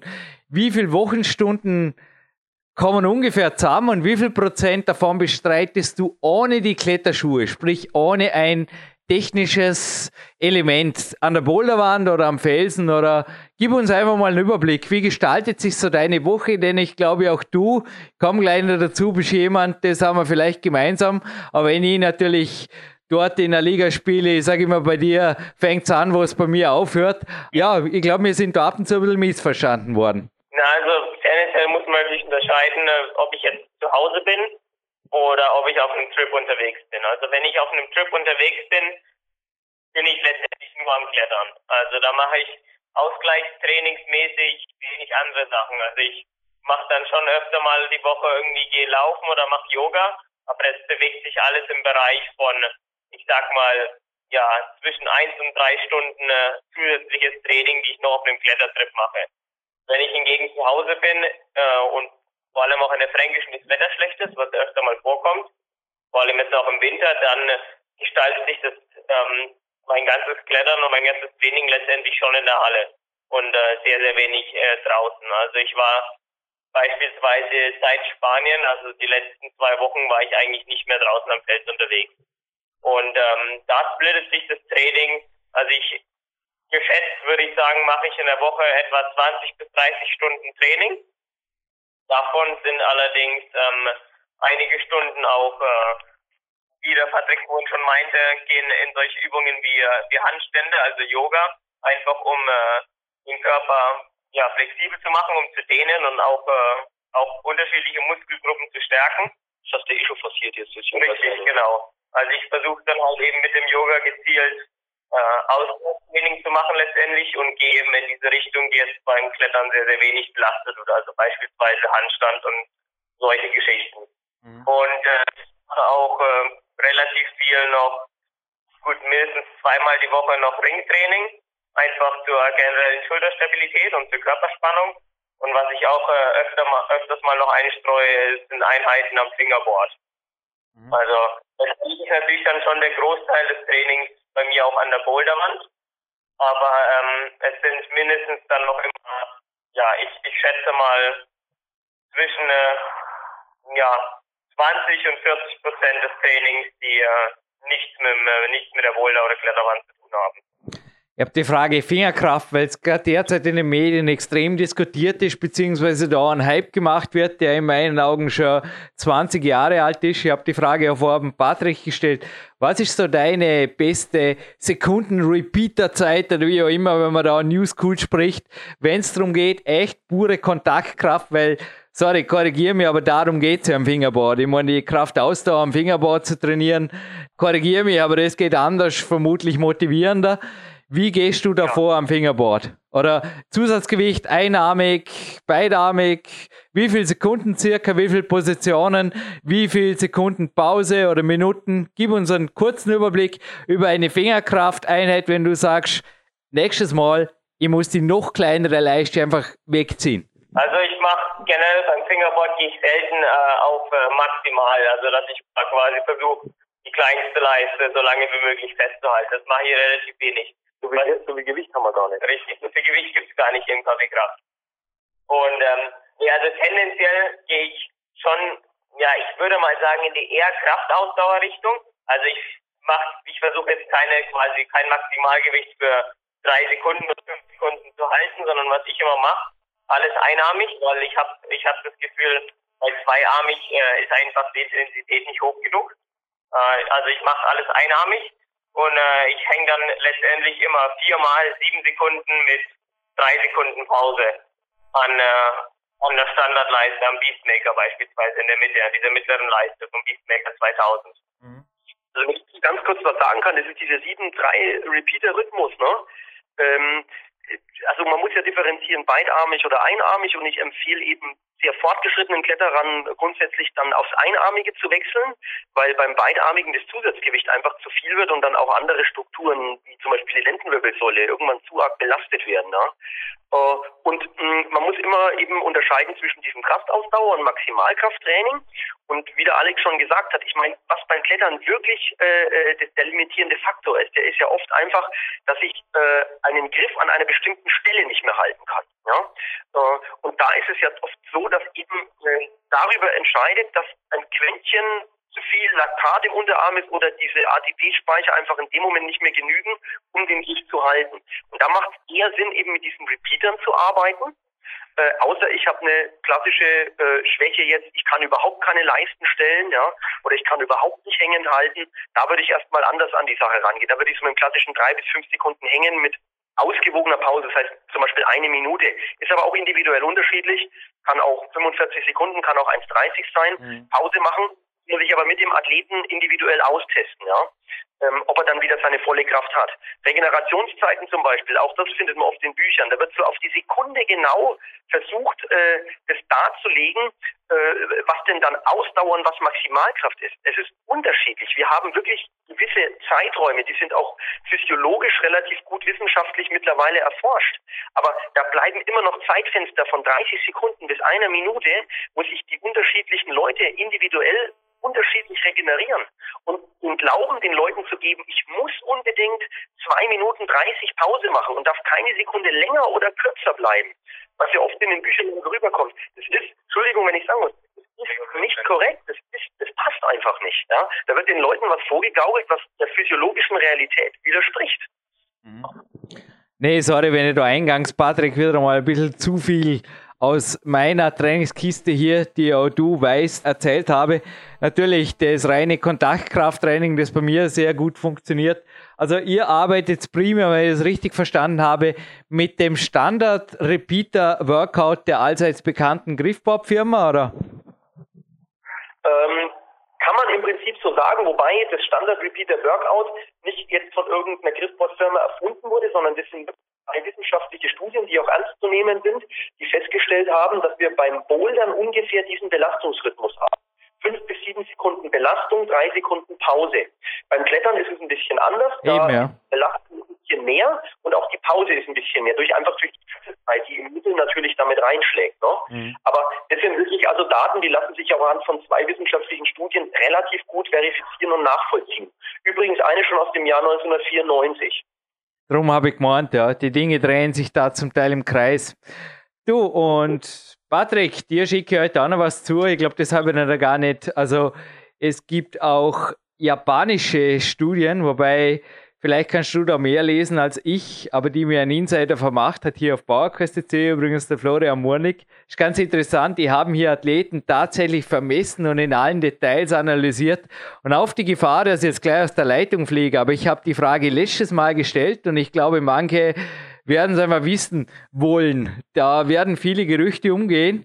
Also eins haben wir, glaube ich, gemeinsam. Alex, noch einmal, hallo, dich in der Leitung sprechen zu dürfen. Wie gesagt, heute eine Ehre. Eins haben wir gemeinsam, und zwar nicht nur in Österreich, ich primär in Österreich, auch du wurdest bei deinen Wettkampfauftritten teilweise in deiner Jugend kritisiert, weil du im Endeffekt, in meinen Augen war es purer Neid, weil du einfach zweifelsohne ein optimales Griffkraft zu Körper Gewichtsverhältnis aufgewiesen hast. Ich habe die letzten Jahre, wie auch der Patrick im letzten Podcast hier eindeutig gesagt hat, da warst du in Amerika in deiner Abwesenheit, du hast auch athletisch gewaltig zugelegt. Also gib uns vielleicht gerade die aktuellen Fakten und äh, Patrick, dass wir das gerade über einen Kamm scheren. Wie gesagt, ich mache mir jetzt gerade eine Runde unbelegt. Du hast vorher von Paleo-Diät gesprochen.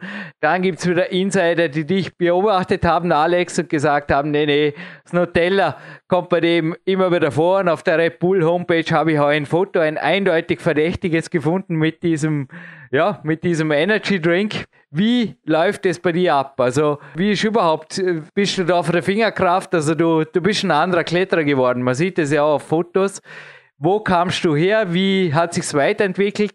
Und gerade das natürlich Thema Fingerkraft, was für viele auch ein Thema ist, wenn jetzt Gewicht hochgeht wie bei dir, ja, war Nebenwirkungen, weil was der Patrick, sorry, wenn ich so vieles einbaue, was der Patrick im letzten irgendwie auffallen ließ, ich hoffe, das war nur hypothetisch, wenn den Alex mal eine Kapsel zwickt, kann er zu Dr. So und so gehen. Also, sorry für die vielen Fragen auf einmal, aber gib ein bisschen einen Hintergrund über die Person Alex Megos, die du warst und die du jetzt bist. Ich glaube, da hat sich gewaltig was getan, vermutlich auch aufgrund Patricks vor allem Gimme Kraftwissen der letzten Jahre? Ja, definitiv sich da was getan. Also ich habe vermutlich in den letzten fünf bis sieben Jahren um die ja, 15 bis 20 Kilo zugenommen, knapp, hätte ich geschätzt. Also wie groß und, und wie schwer bist du per heute?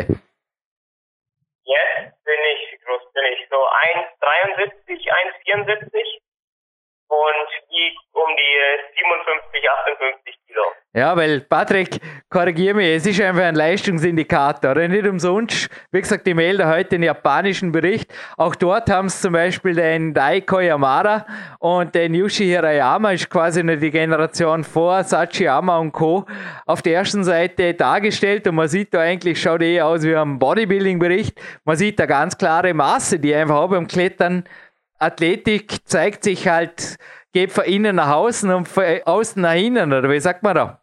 Ja, wobei mir auch da die ganz klaren Studien fehlen, muss ich sagen. Und die ja. gibt es auch nicht. Ja?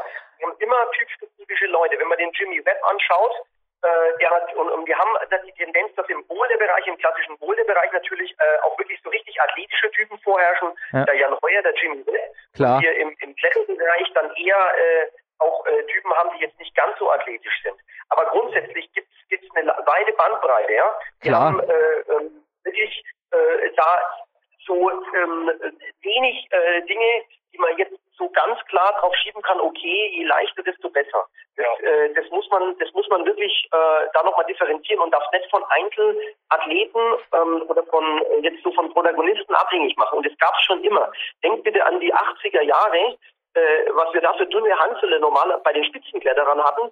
Äh, also da kann ich dir Fotos aus meinen wirklich Rotpunkt-Archiven zeigen. Ja, ich habe mir die alle bestellt bis Anfang der, äh, der, der 80er Jahre. Ich also, habe sie auch alle hier. anderes ja. waren. Und wenn man heute die Kletterer sieht, die sind grundsätzlich athletischer geworden, die Kletterer. Natürlich, ja? meine Kletterer, das fordert ja auch. Also ich es bin der Meinung, man braucht ein gewisses Maß an Athletik heutzutage, um überhaupt schwere Routen klettern zu können. Ich würde sogar, ich würde sogar noch weitergehen und sagen, dass dieses, dieser ganz leichte Körperbau, der ist einfach nicht mehr tauglich heutzutage, um schwere Routen zu klettern. Dadurch, dass einfach die Einzelstellen und die, die Züge in den Routen so schwer werden, in den schwereren und auch in den Bouldern so schwer werden, dass einfach, wie gesagt, eine, eine gewisse Substanz und ein gewisses Maß an Athletik erforderlich ist, um das überhaupt physisch bringen zu können. Ich habe auch in den letzten Jahren, obwohl ich eben 15 Kilo zugenommen habe, nicht an Ausdauer verloren. Im Gegenteil, ich hätte sogar gesagt, ich hätte sogar gesagt, ich hätte an Ausdauer zugenommen. Und ähm, an Fingerkraft habe ich brutal zugenommen. Also auch wenn dann immer die Leute gesagt haben, naja, äh, du kannst dich ja nur festhalten, weil du so leicht bist. Je schwerer ich geworden bin, desto mehr konnte ich mich festhalten. Also es war für mich damals undenkbar, mit einer Hand am Beastmaker zu hängen und dann noch irgendwie eine 20 Kilo Kettlebell in der Hand zu halten. Das war für mich damals undenkbar. Das ist jetzt erst entstanden dadurch, dass ich athletischer geworden bin. Aber einiges gemeinsam, wenn auf einem anderen Niveau. Aber Alex, was sind für dich so die Core-Übungen, ja, okay, ich meine, die Ernährungsfrage, ich glaube, die können wir jetzt fast übergehen. Man kann einfach, glaube ich, sagen, du gönnst dir ab und zu und gesunde Mischkost. Kann man das so abnicken oder gibt es da was zu ergänzen? Definitiv. Gehen wir zu was Interessanterem. Noch einmal, es gibt andere Podcasts, die da rumreiten. Mich interessiert es genauso weniger, wie, wie ob Leute keine Ahnung, ich nehme auch an, du hast sonst schon Hobbys und so weiter, aber wir bleiben beim Klettern. Was bringt dir was außerhalb der Griffbalken-Geschichte? Also wo sagst du am ehesten ist für mich ein Testpiece? Ist es der einarmige Klimmzug oder ist es die vorher von Patrick auch eher angezweifelte Hangwaage oder eventuell auch die im Facebook oft gezeigte Hangwaage am kleinen Finger oder was sagst du? boah, wenn ich das herbringe, dann bin ich sicher fit und dann fliege ich nach Amerika und dann zocke ich den Bowler weg. Oder gibt es sowas nicht? Tendenziell muss man ja unterscheiden, je nachdem, welchen Körperbau man hat und auch welcher Typ man ist. Das ist ja individuell unterschiedlich. Also ich bin beispielsweise jemand, der von Grund auf eine relativ gute Ausdauer hat. Also ohne, ohne Ausdauer zu trainieren, habe ich generell eine ganz gute Grundausdauer und wenn ich dann wieder in ein Ausdauergebiet klettern gehe, steigert sich die Ausdauer bei mir auch relativ schnell wieder sehr gut. Insofern muss ich ausdauermäßig relativ wenig trainieren. Was mir eigentlich am meisten gebracht hat fürs Klettern, ist ähm, letztendlich eigentlich Bouldern an einer, also bei mir so ein Kaffeekraft jetzt eine 45 Grad Wand mit kleinen Griffen. Das hat mir brutal viel gebracht, einmal für, für Fingerkraft, aber vor allem auch für die ganze, die ganze Körperspannung. Weil mein Problem öfter mal war früher, dass ich bei den Griffen festhalten konnte halt die einfach angesprungen habe. Aber es war eben damals für mich nicht möglich, auf dem dritten stehen zu bleiben, einfach weil diese ganze Körperspannung und diese Diagonalspannung nicht da war und auch die Stabilität im Schultergürtel nicht da war. Und daran haben wir eigentlich eben sehr, sehr viel gearbeitet. Durch einmal maximalkraftmäßiges Bouldern an der, an der 45 Grad Wand, schlechten Griffen und was aus, ausgewählten Griffen. Richtig, ausgewählten Griffen natürlich auch. Und ähm, was mir auch sehr, sehr viel gebracht hat, ist das Ringetraining. Einfach um gesamte Stabilität des Oberkörpers zu gewährleisten. Dadurch, dass ich etwas mächtiger Statur bin, hatte ich öfter Probleme, dass ich einfach beispielsweise schwere Schulterzüge nicht machen konnte, einfach weil ich quasi in der Schulter eingebrochen bin, letztendlich. Und da hat sich sehr, sehr viel getan in den letzten paar Jahren, eben auch dank den vielen Übungen von, äh, von Giving Kraft und von Patrick. Was haben wir da? Ja. Vielleicht gerade Top 3 Übungen an den Ringen. Was würdest du sagen? Wenn du nur drei machen würdest, dann?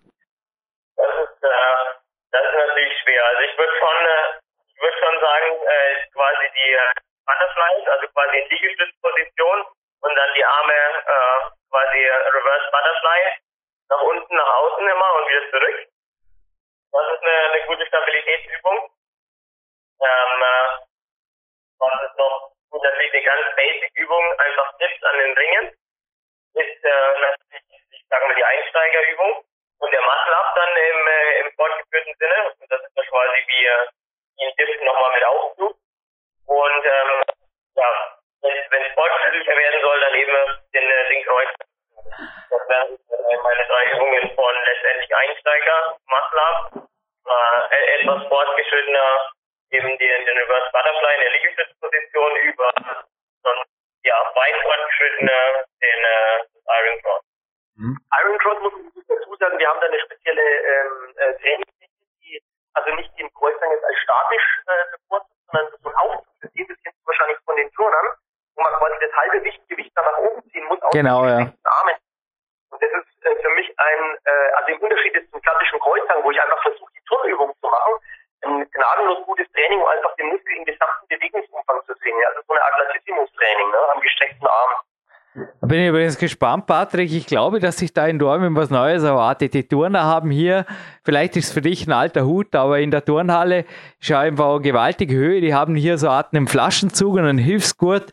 Na, ich erzähle es mir, lass dich überraschen, du, aber ultra schlechtes Gewissen habe, weil du hast an sich gesagt 30 Minuten. Ich weiß nicht, darf ich nur 5 Minuten oder wirkt es mir ab? Irgendwie. Ich, ich schaue mich ganz permanent auf die Uhr und draußen warten schon die Jungs, weil wir so ein Abschlussgespräch haben. Äh, wird, wird ein bisschen, äh, wir, wir, wir uns brennt gerade ein bisschen der Kittel, muss ich gestehen. Machen wir eine allerletzte Frage. Darf ich wie beim letzten Podcast ein Gimme Kraftbuch und eine DVD verlosen oder so in die Richtung? Naja, klar. Dann hätte ich gesagt, soweit die Hände greifen, gebe ich glaube ich noch einen Buchtipp dazu, den auch du empfehlen kannst. Positiv gestellte Frage, Alex ist und bleibt verletzungsfrei und der Dr. Schöffel hat primär eine überwachende Komponente. Oder? Das kann man glaube ich auch am Alex jetzt weitergeben als Konklusion von euch beiden vermutlich, ohne dass ich so eine manipulative Frage stelle, aber Klettern ist und bleibt zwar ein gefährlicher, aber an sich gesunder Sport, weil beim Alex sieht man wirklich, der führt die Schwierigkeitsleiter an und für Verletzungen oder sowas, das würde ich mitkriegen. Also längere Ausfälle gab es eigentlich keine. Gab es überhaupt Ausfälle die letzten Jahre? Ich schau mal gerade bei den Fingerhaut an, das ist eigentlich das einzige Limitierende bei ihm. Ja. ja. Äh, ich habe im Prinzip keinen Ausfall bei dir. Nee, es von Verletzungen wirklich keinen Ausfall in den letzten, äh, in den letzten 22 Jahren meines Lebens. Und das ist schon was, also was man jetzt im, im Hochleistungssport, wir sprechen hier von Hochleistungssport, also man wirklich sagen muss, das ist schon außergewöhnlich, dass das äh, sich so lange auf so einem Niveau verletzungsfrei realisieren lässt. Und ähm, meine Philosophie ganz klar, Klettern ist ein Lifetime-Sport und ich habe auch nur Leute hier und coache auch bewusst nur Leute, die das so sehen und nicht die sagen, ich gebe jetzt einfach vier Jahre Vollgas, auf, ohne Rücksicht auf Verluste, zeig mir, was ich machen muss. Das Ziel ist, einen äh, 8B Plus Boulder zu klettern und alles andere ist mir egal. Solche Lote, äh, da tue ich mir eh schwer damit, dann, äh, weil ich eine andere Philosophie habe, die zu coachen. Ja? Und das ist genau der Punkt. Unsere Philosophie ist eine andere. Wir äh, wollen, dass der Klettern, dass der Athlet wirklich lebenslang motiviert klettert, wenig Verletzungen hat. Wir beugen Überlastungserscheinungen vor und das ist für mich das Allerwichtigste. Aller, allerletzte Frage. Red Bull-Bericht aufgeschnappt und rot angestrichen ist, ja siehst, das war. Also vom, vom Alex gibt es gefakte Information, aber du hast da geschrieben, Alex, du machst normalerweise nie zwei Ruhetage. Sprich in dem Sinn Off-Seasons oder irgendwas oder Kletterpausen. Gibt es sowas bei dir auch oder gibt es dann einfach Phasen, wo du weniger intensiv kletterst zum Beispiel oder deinen Fingern, wenn es jetzt mal irgendwo zwickt, schon ja im Vorfeld eine Spur mehr Ruhe einräumst? Sorry, da so viel reingepackt zu haben, aber deine Zeit ist mir wichtig. Ja, also ich ähm, habe schon Phasen, wo ich weniger intensiv trainiere.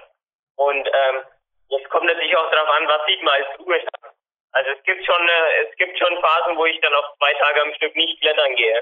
Aber mache halt in dem Sinne dann auch anderen Sport, um äh, also beispielsweise eben Ausgleichstraining. Mhm. Und da ist dann wieder die Frage, sieht man das als Ruhetag oder nicht?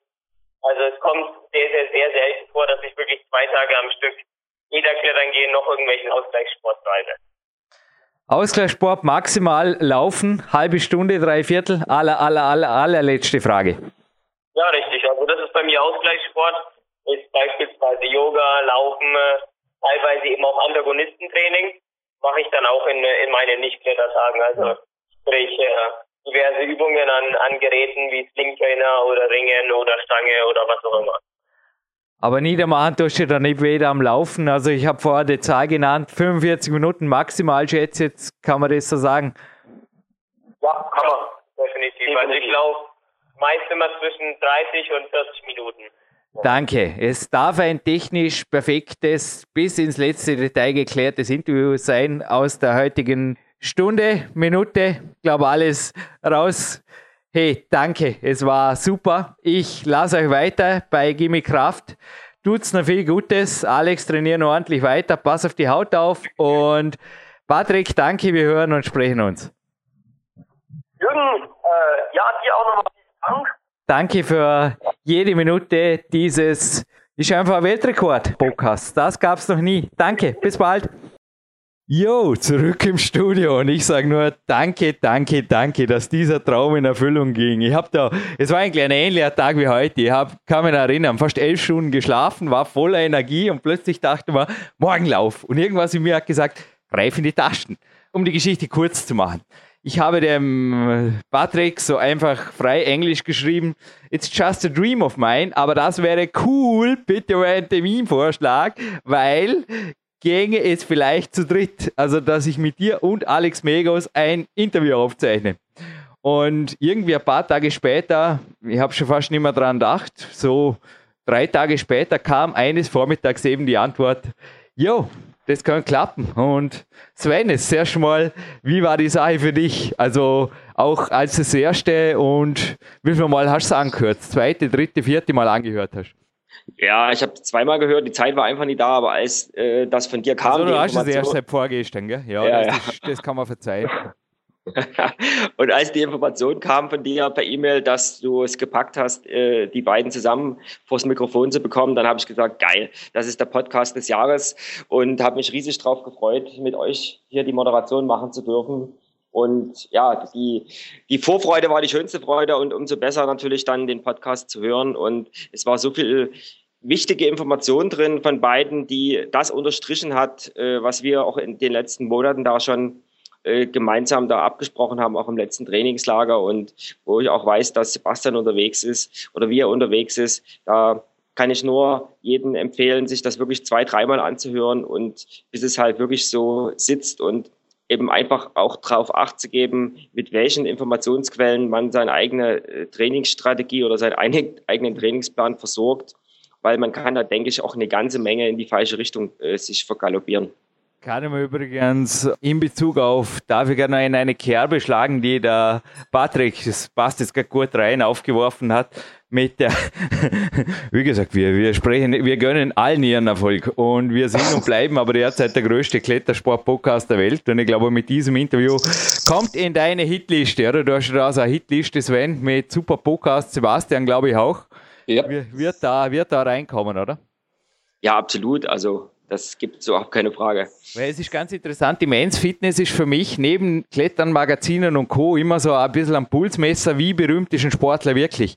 Und da sind immer wieder so Ausnahmeathleten drin auf einem doppelseitigen Porträt. Also eine Seite ist oft ein ganzseitiges Bild und eins der Bericht. Und beim Alex war es ein Querformatbild, darum war das Bild irgendwie über zwei Seiten gespannt. Ja, wenn man es mal dorthin geschafft hat, ist einfach in meinen Augen ist man sehr weit gekommen.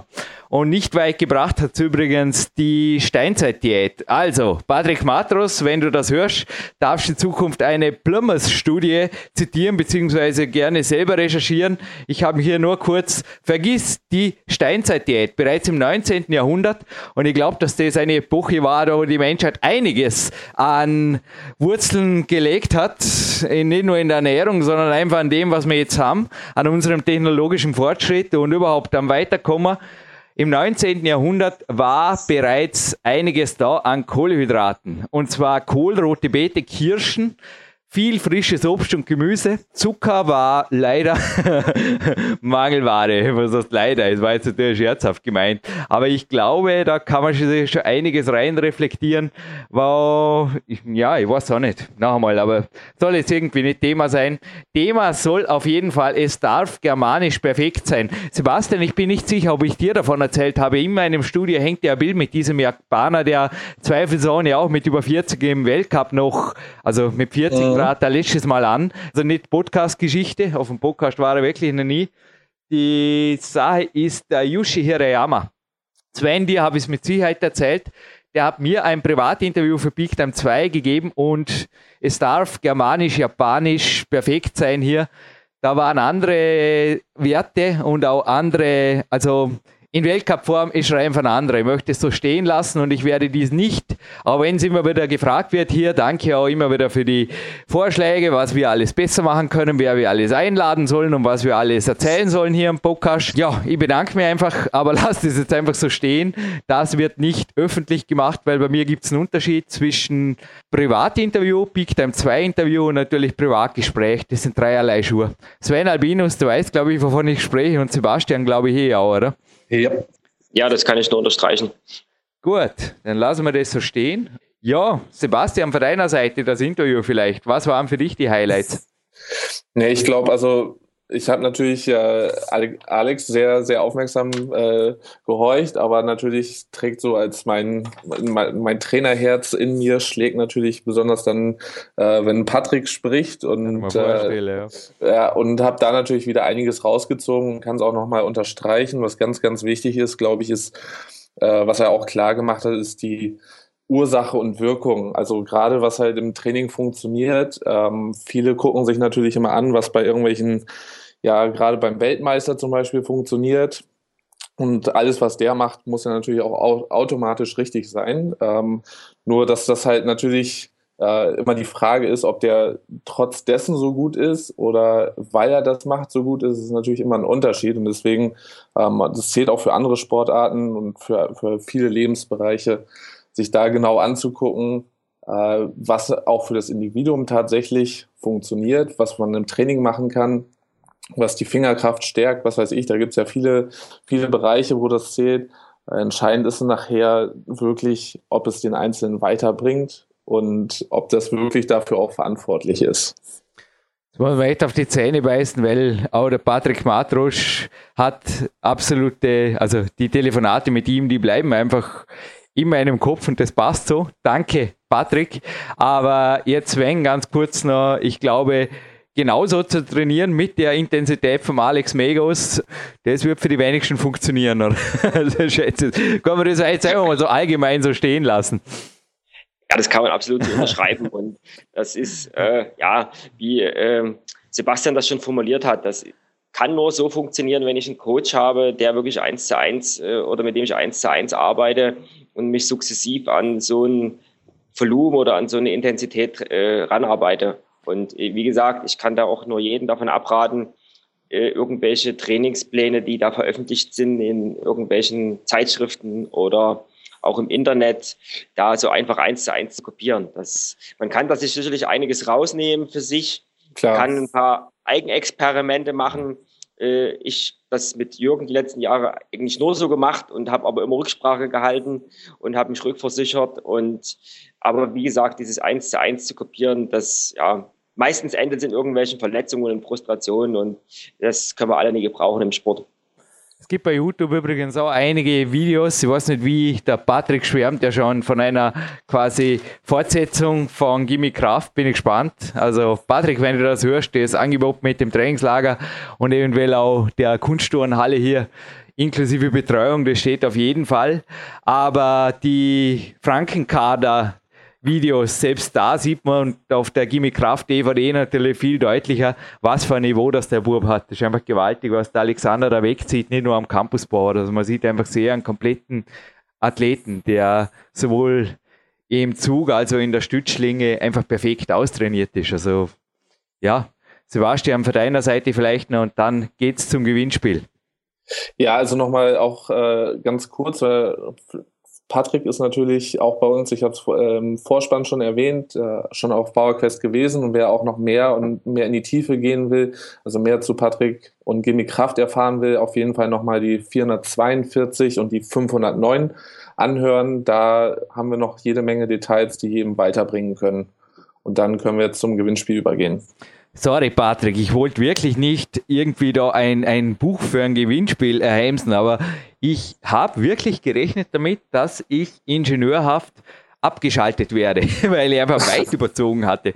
Und plötzlich kam die Antwort ja und dann durfte sogar eine weitere Frage stellen und ich war da ein bisschen überrascht. Nun ja, ihr werdet es gehört haben im Interview und dürft euch natürlich freuen, es gibt ein Gimme-Kraftbuch und ich habe mir gedacht, nicht lachen, aber ich bin jetzt einfach nochmal so gemein, Sven. Ich sage jetzt einfach mal, andere Podcasts machen Werbung für Chalk-Marken und ich weiß nicht, ist die Welt nicht kompliziert genug? Nimmt der Alex Megos wirklich drei verschiedene Chalk-Sorten Minuten, die ein Vermögen kosten und tut man da dann Werbeeinschaltungen mitten in der Sendung machen. Wir nicht, okay?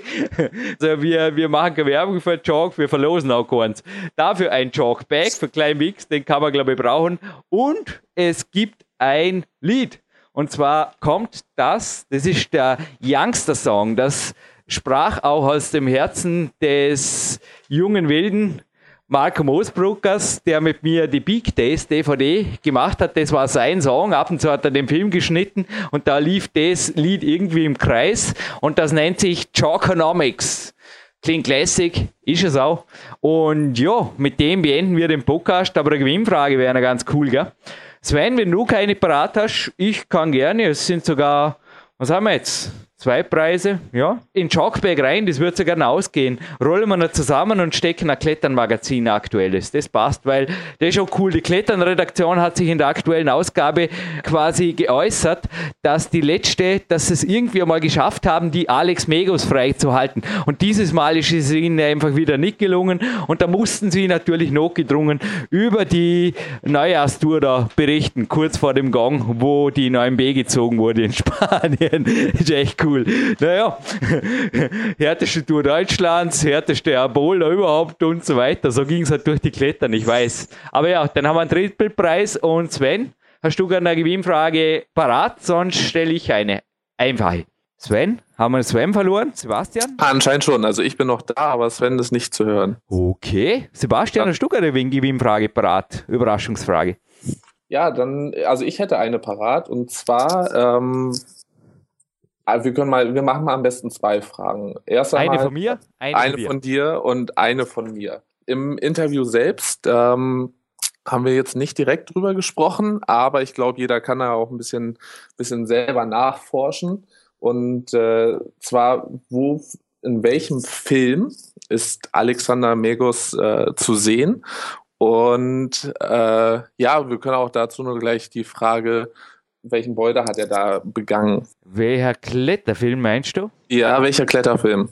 Welchen berühmten Kletterfilm der letzten Jahre genau. ist er ausgiebig in Kapitel 4, hat ein eigenes Kapitel gekriegt, porträtiert? Genau. Gut, dann wären wir noch bei einer Frage von mir. Und zwar, was ist, wenn einem die Ziele ausgehen das beste Gegenmittel, laut Alex Megos. Dürft ihr auch frei zitieren, weil die Antwort, die hat mich, das war einer der ersten Antworten, die fiel. ja. Das hat cool gedacht, nicht? Sebastian? Definitiv. Das war Hammer, ja. Alex, bleib so, weil mit der Einstellung kannst du auch in Zukunft nur gewinnen, egal wo. Aber dennoch würde es mir, Alex, kleine Bitte an dich, wenn du das hörst. Mich würde es freuen, wenn du wieder mal beim IFSC World Cup bei RWM oder wo immer mal kurz aufzeigen zeigen würdest und sagen, ey, da bin ich auch und das kann ich auch. Okay, und ansonsten bleibt wie ihr seid, alle miteinander. Danke, Patrick Matrosch und Alex Megos für dieses super Interview. Und wir beenden, wenn ich das vorher ein bisschen vermischt habe, da braucht es natürlich keine Gewinnspielantwort auf unser Kontaktformular zu senden oder zwei davon sogar. Nee, das Lied von Marc Protze, in meinen Augen eines der besten Soundtracks, okay, mir persönlich Battle Traverse natürlich, aber die fällt in einem anderen Interview. Choconomics, einer der besten Tracks auf der Peak Days Soundtrack CD, gibt es als CD übrigens auch, hören wir jetzt noch in voller Länge. Danke dafür an unseren Profimusiker hinter Mischpult. Und danke Sven Albinos in Abwesenheit. Ich denke, er wird uns jetzt irgendwo zuhören in Dresden. Und danke, Sebastian. Bis bald. Bis bald. Action. Come on. Come on.